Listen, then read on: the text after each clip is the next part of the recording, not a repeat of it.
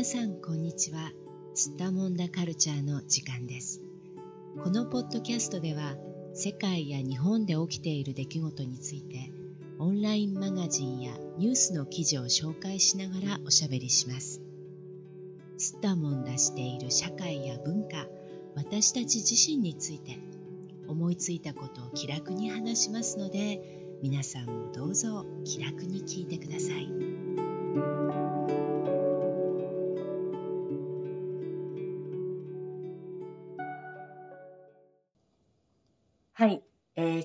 は災害に備える地震、津波災害に備えるという、えー、気象庁のホームページを話題にしながらおしゃべりしていきたいと思います。それでは今日も東京の小雪さん、どうぞよろしくお願いします。はい、お願いします。最近ちょっとね、またあの日本で各地で地震が起き始めていてね、ちょっとこう、はい、観光客で来ていらっしゃる外国人の皆さんも緊張している方がいるんじゃないかなと思いますが、小雪さんはどうですか、はい、最近。最近そうですね。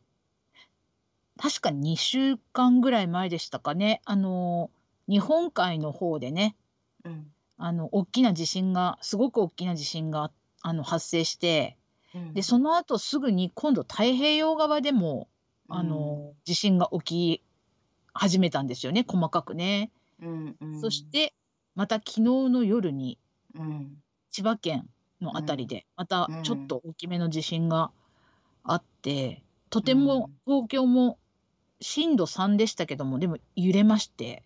あ、本当に？結構揺れを感じましたか、小雪さん感じました。はい。あのね、昨日のは横揺れでした。ああ。はい、すごくゆっくりな横揺れで、うん。長く続く揺れ方をしてたんですけど、うん。はい、怖いっていう感じでしたね、やっぱりね。うーん、そううん。か。まあ、私たちね、ずっとこの日本列島に住み続けている人たちっていうのは、もうある意味慣れているところも確かにあるのでね、あはい。の、まあ、実際に生まれて初めて地震を体験する人っていう立場だったら、震度3ぐらいってもうかなり揺れてる感じで怖いですよね、多分ね。うん。なんかもう、ね。正直なところ、震度3っていうのはまあ普通だなっていうふうに私たちは思いますけどね。でも、初めての人はもう大変な天変地異が起きたと思うでしょうね。ね、だって地面が揺れるわけですから、やっぱりあの経験していない人にとってはすごく怖いんじゃないかなと思いますよね。ただ、あの、まあ、今回もこの一連の地震も、実はその局地的にはね、震度5のところもね、昨日の夜もそうでしたし、あるので、かなり強い揺れではあるんだけど、ただ、やっぱりあんまり多くの方が、あの、怪我をしたとかね、うん、あの、まあ、亡くなったりとか、そういう被害はないわけですよね、基本的にはね。家がこう、崩れるとかっていうことは、うん、まあ、日本の場合は少ないと。で、このぐらいね、うん、大きく揺れてもね。うん、あの耐震が、ね、耐震のための設備が割と建設の時に取られるんですよね。うん。うん。地震に強く作るという。うん。はい。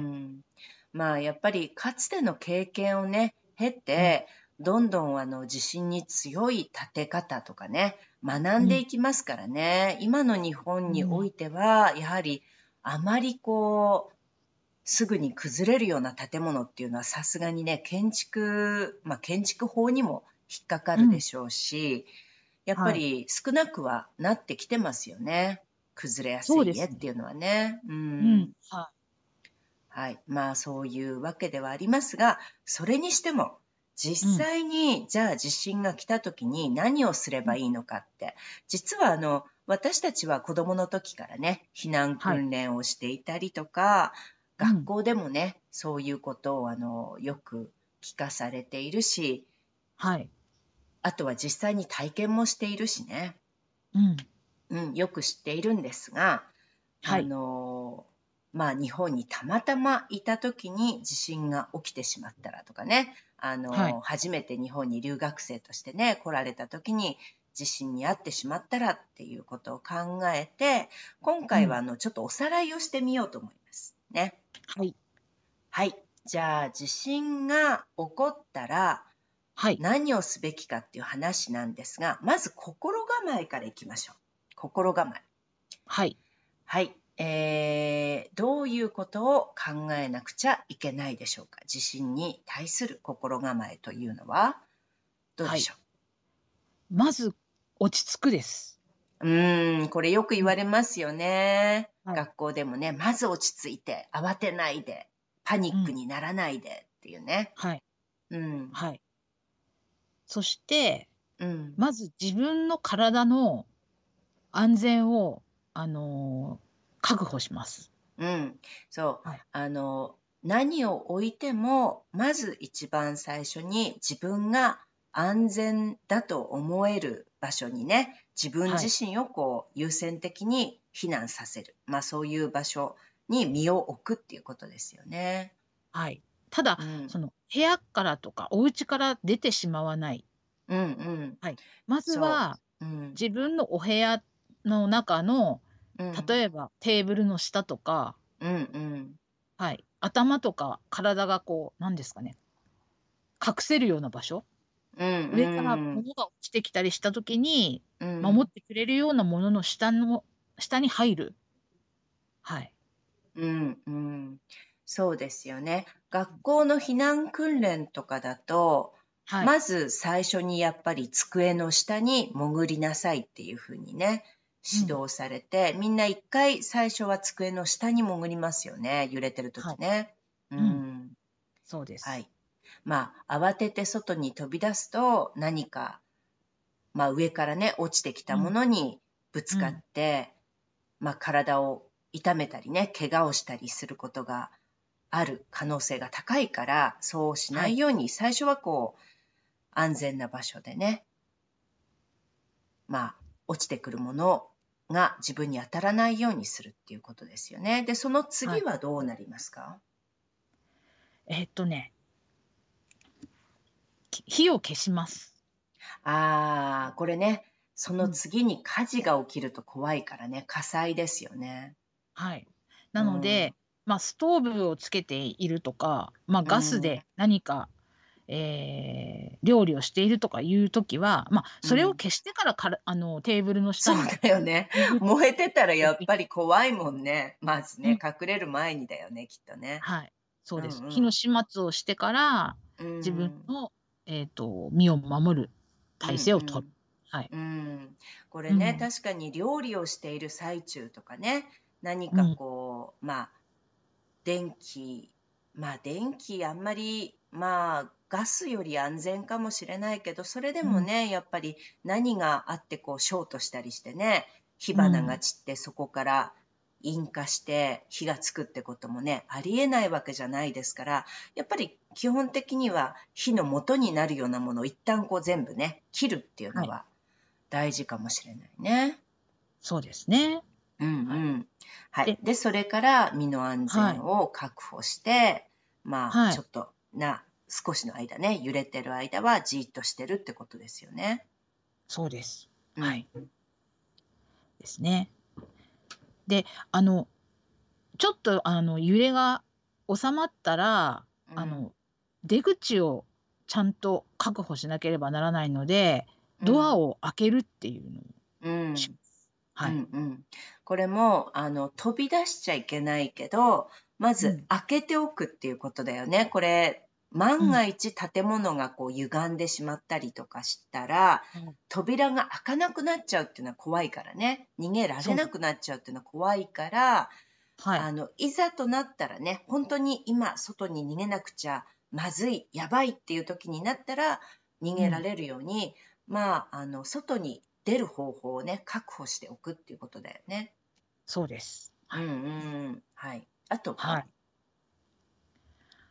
あとは、あの、例えば海の近くにいたりした時に、うん津波というものが来る可能性があります。うんうん。あの、海から水がこう逆流してくるっていう。うんはいうんそれで、まあねあの、うん、大変な被害がある時があるので、その場合は高いところに避難する。うん、そうですね。まあ、最近ではね、あの、海だけじゃなくて川もね、川の水も逆流してくる恐れがあるっていうことなので、やっはい。ぱりすごく強い地震があった時には、うん。まあ、用心してね、水に襲われないようにっていうことかな、こう、津波の被害に遭わないように、できるだけ、そういう川とか海からね、遠ざかるっていうね、高いところに逃げるっていうのも一つ必要なことになりますよね。はい。うんうん。そうあとこの、サイトで、うん。えー書かれていることでどういうことがありましたかね？これは大事って思うところ、どういうところでしたか？小雪さんは。えっとね、大地震の後には余震がしばらく続く場合がありますので、あ余震に注意しましょなるほど、なるほど。う。はい。まあ、残念ながら1回で終わらないケースっていうのもあるんですよね。はい。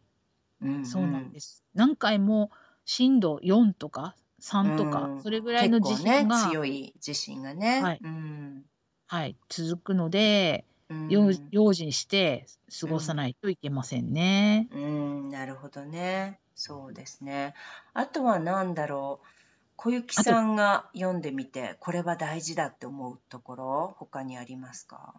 あります。うん。あの未確認の情報がデマとなり混乱を招く場合がありますという、あフェイクニュースですよね。フェイクニュースがうん SNS とかそういうもので拡散されて、ーうん、あの人々が混乱に陥ることがあるんですよ。うん、うん、なるほど。動物園が壊れてライオンが逃げたとか、実際こんなデマが、うん、前に流れてあの混乱してみんなが怖がったっていうのがあったんですけど、ああ、なるほどね。そうか。うーん。そのまあ、犯本当に罪、ね。うん、うん。犯罪者のがこう例えば何かをやりなんですかね悪いことをその混乱に乗じてするとかそんなことも言われたり、うーん、なるほどね。まあ、うん。フェイクニュースに気をつけろっていうね、ことですね。だから、うん。あの、まあ、情報源ね、何を情報とするかっていうところで、まず、ちょっと怪しいなと思うようなね、個人のうん。発信している情報とかは、少し警戒して、まあ、うん。できるだけね、うん、きちんとした情報をもとに行動するっていうことね、確かにはい。大事ですよね。うん。ん。そう、あとは？あとはねあのやっぱりこう例えばホテルに泊まっている場合でもうん、あの非常口っていうんですか、うあのん、どうやって逃げるかっていうことをうん、あ確認するっていうことじゃないですか？避難方法とか。うん、場所。うんはい。そうね、これ旅行なんかで出かけて行った時、私たちもね、あの外国人の方じゃなくても日本人もそうですけど、はい。やっぱり知らない場所、知らない土地にいるわけですから、万が一そこで何かが起こった時には、どこに逃げたらいいかとかね、どういうルートで逃げられるのかとかね、ちょっと一回ぐらいはね、うんあの、まあ、5分とかからないと思うので、こうちょっとシミュレーションしてみるとかね、確認してみるっていうのは、うんやって悪くはないよね、やっぱりね。やった方がいいよね。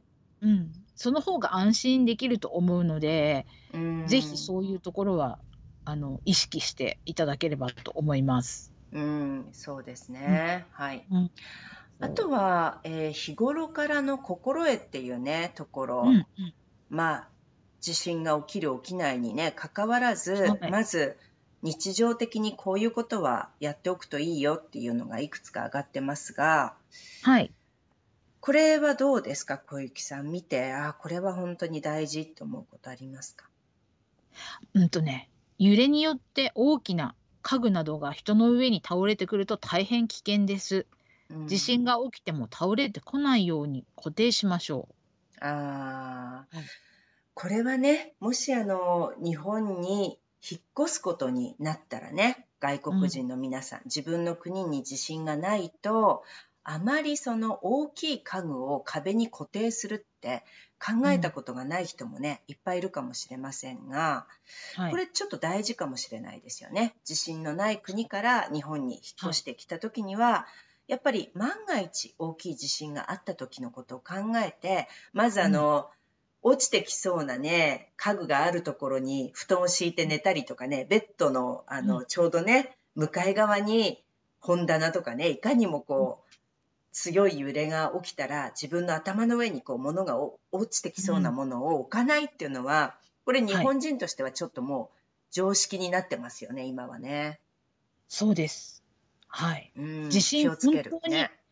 驚くほど、あのー強いので、あの、タンスとか本棚とかも普通に倒れますので、うんうんうん。はい確かに下敷きにならないと。そうだよね。なんか多分経験していないとタンスみたいなね、まあうん洋服ダンス、まあクローゼットみたいなね、すごく大きいものがうん。壁に固定されていないと、まあ倒れてくるってあんまりイメージできないかもしれないんだけど、倒れてくることがね、日本だとありますからね。本棚とかね、そういう重いクローゼットみたいなね、ものはいが倒れてきたりしないように。あと、食器もそうですよね。食器が入ってる棚。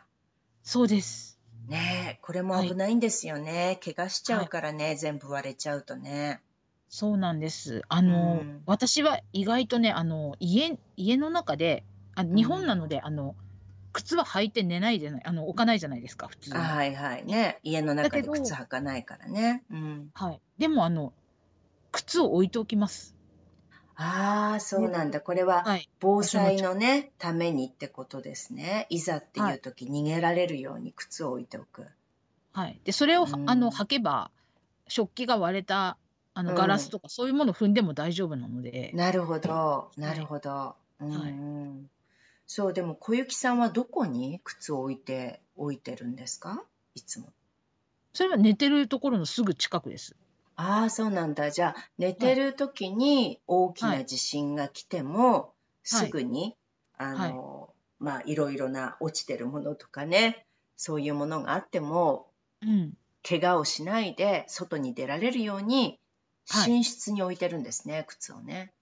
そうです。はい。布団のすぐ近くに置いてます。うん、なるほどね。そう。うんまあ、あの、自分が住んでいる場所のね、間取り、その、どういう間取りでね、つまり、どこにどういう場所があってっていうことによってもね、違うかもしれないんだけど、でも確かに寝ている部屋がアパートとかマンションの一番奥で、で、玄関のうん扉の手前にもし台所とかがあったら、はい。台所にね、そういう食器が割れたものとか、ガラスの破片とかが散らばっちゃう可能性もありますからね。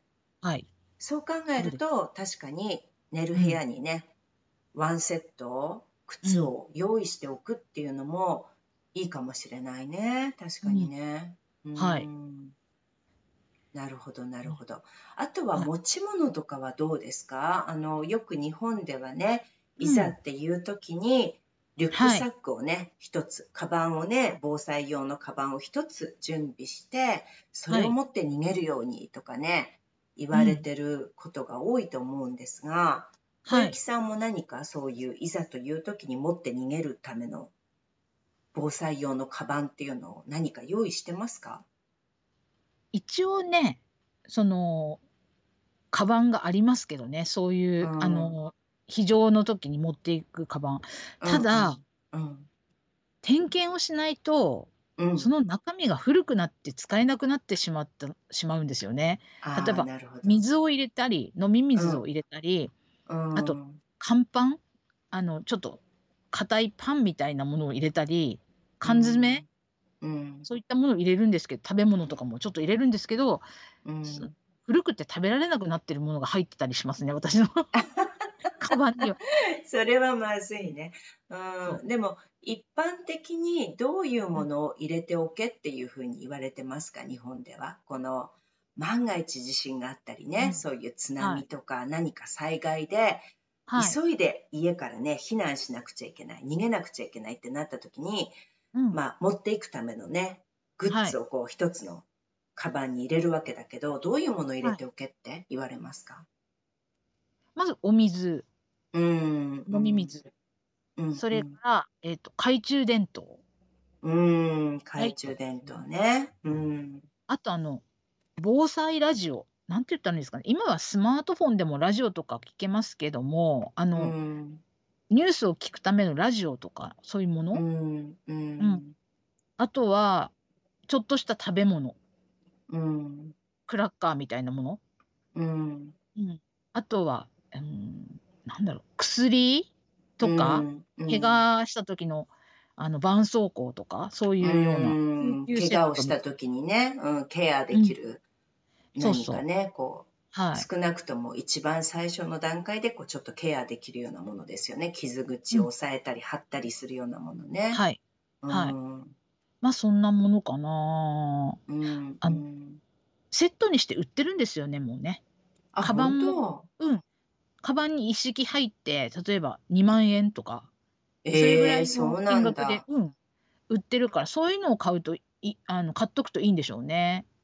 うーん、そうなんですか。うん。まあ、はい。ラジオとかね、あの、あとはバッテリーとかで、手回しのやつがね、ありましたよね、以前ね。はい。こう、ソーラーで、まあ、電気を作れる、まあ、小型の機械とかね。あと、こう、手で回して、自分でこう、電気を作ったりね、バッテリーにこうなるタイプのね、ラジオでも、電気がこう、なくなってしまう停電してしまうってことが可能性としてはあるから、はい、そうなった時にも使えるようにやっぱりこう乾電池ですね、小型のね、乾電池で動くようなものとかあとはそうやってこう手回しだったりとかね。懐中電灯なんか手回しのとかね結構ありますよね。あります。うん。うん。ね。はい、まあでもね定期的に検,、検査をしてね点検をして、はい、まあ使えるものかどうかとか食べられるものかどうかっていうのね、まあ半年に1回とかね、1年に1回見直さないと、古いものがね、そのまま入ってて、結局いざっていう時に使えなくなってしまったらね、これも困りますからね。うんうん、そうなんですね。はい。そうですね、確かに。うん、まあ、外国人の方で日本に来られる方でも、まあ、最低限度のものね、例えばその、乾電池で動くものとかね、そういうラジオとか、うん、いざっていう時に情報が得られるようなね、ものとか、うん、あとはまあ本当に非常の時に食べられる、ちょっとしたね、チョコレートとかね、蜂蜜とか、まあ、ある程度カロリーが高くって、うん、とりあえずね、うん、まあ、プロテインのバーとかね、何でもいいのかもしれないけど、まあ、ちょっと準備しておいたりするとね、いいかもしれないですよね。あと、お水とね。うん、そうですね。あの、意外とね、私、あの、普段から持ち歩いてますね。その、あ、本当に。あの、蜂蜜的なものを。蜂蜜とか、羊羹、ちっちゃい羊羹とか。ああ、そうなんだ。うん。あの、地震が起きたりなんかして、電車に閉じ込められるとかいうことあるんですよね、日本って。ああ、そっか。エレベーターの中とかね、電車の中とかね、すぐにこう、出られなくなるっていうね、ことですよね。はい。で、そういう時って何時間もそこにいなければならないので、まあ、水、水分と、あとちょっと、そのエネルギーを取れるものっていうのをちょっと持っとくと安心。うん。だから普段から持ってます、そういうの。なるほどね。そっか。まあ、私は、あの、まあ、2011年のね、うん、東日本大震災を体験した時に一番思ったのは、うん、やっぱり真っ暗ってすごく怖いし、はい、動けなくなるなってすごく実感したんですよね。だから、今結構小型のね、あのー、キーホルダーにつけたりできるような、こうちっちゃいランプとかたくさんあるからね、ああいうのとか、うん、一つなんか、あの、明かりをつけられるものって LD とかの、やっぱりありますから、たくさんね。持ってるといいかもしれないですよね。あれ真っ暗になるのって結構やっぱり怖いしね。電気がなくなった時ね、エレベーターに閉じ込められたりとかしたらね、真っ暗って怖いですよね、結構ね。うん、うん。そうそう。で、今、あの、本当にソーラーで、あの、えそれをこうね、元にしてあの使えるものも多いので、うん、はい、一つちっちゃいの持ってるといいですね。ね、とかね、ありますよね。まあやっぱりね、あとはこう寒いのが怖いっていう人も結構私の周り、年配の方とかだとね、いらっしゃいますよね。だからそういう人は、ほら、あの、なんていうの、よく救急隊の人がふわってこうかぶせてくれる銀色のシートみたいなのあるじゃないですか。軽くってあったかくなるやつね。だから何かこう体を温められるもの、そういうこう非常の時にね、うん、電気がなくなってね寒くなった時でも体を冷やさないために、何かそういうすごく軽くてね持ち運べるようなものあるといいかもしれないですよね。そうですね。はい。はい。あと、やっぱり避難所の避難所ってその家の近くに、あの、うん。なんていうのかな、みんなが集まって避難できるような場所が開設されることもあるから、そういう場所もちゃんと見ておくといいですよね。うん、そうね。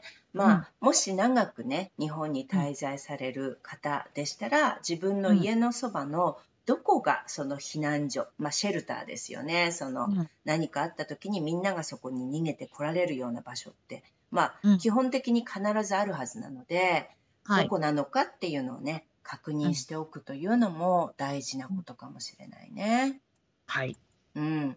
まあ、あの、日本海中部地震からも40年経ったっていうことで、うん、まあ、昨日のニュースなんかでもね、ありましたし、まあこういうふうに定期的にね、10年に一度とか20年に一度とかね、40年前、うん、30年前ってい、いつもね、結構大きい地震とか津波がやっぱりあるので、日本の場合はね。はい、うん、うん楽しんで日常生活を送るためにも少し考えておいた方がね、安心っていうのはあるかもしれないですよね。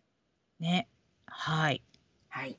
まあじゃあ今日はね、楽しく日本で過ごすために何をしたらいいかというね、災害に、地震にね、備えたもの、何を持っていったらいいかっていうね、そういうお話でした。今日も本当にありがとうございました。はい、ありがとうございました。世界のどこかで聞いてくださった皆さん、ありがとうございました。それではまた。